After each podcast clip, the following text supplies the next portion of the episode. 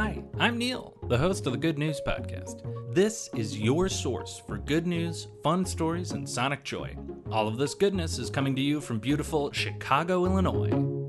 Today's good news comes from Berlin, where starting this spring, construction starts on the House of One, which locals are calling a Churmosquagogue.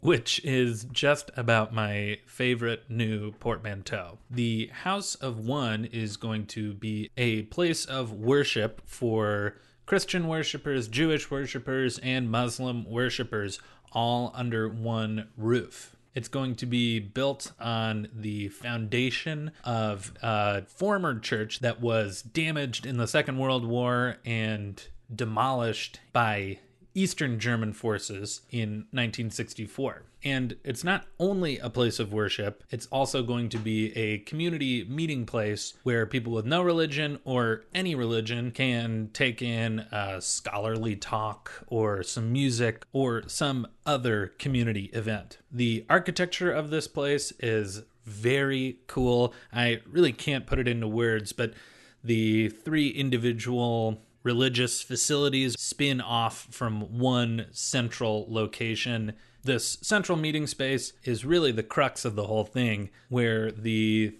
three religions can intermingle and people can talk to each other and learn from each other. One of the stakeholders in the project, Roland Stolte, who helped start the project, is quoted as saying, The idea is pretty simple. We wanted to build a house of prayer and learning where these three religions could coexist while each retaining their own identity. Sounds pretty cool to me, and the architectural plans are gorgeissimo. So, if you'd like to take a look, I highly encourage it. And if you'd like to learn more, you can go to houseof1.org, which is house of one.org. Thanks for listening. If you've got good news or an idea for the show, amazing. Send an email to hello at thegoodnewspodcast.fm. While you're at it, follow us on Twitter at The Good News Pod.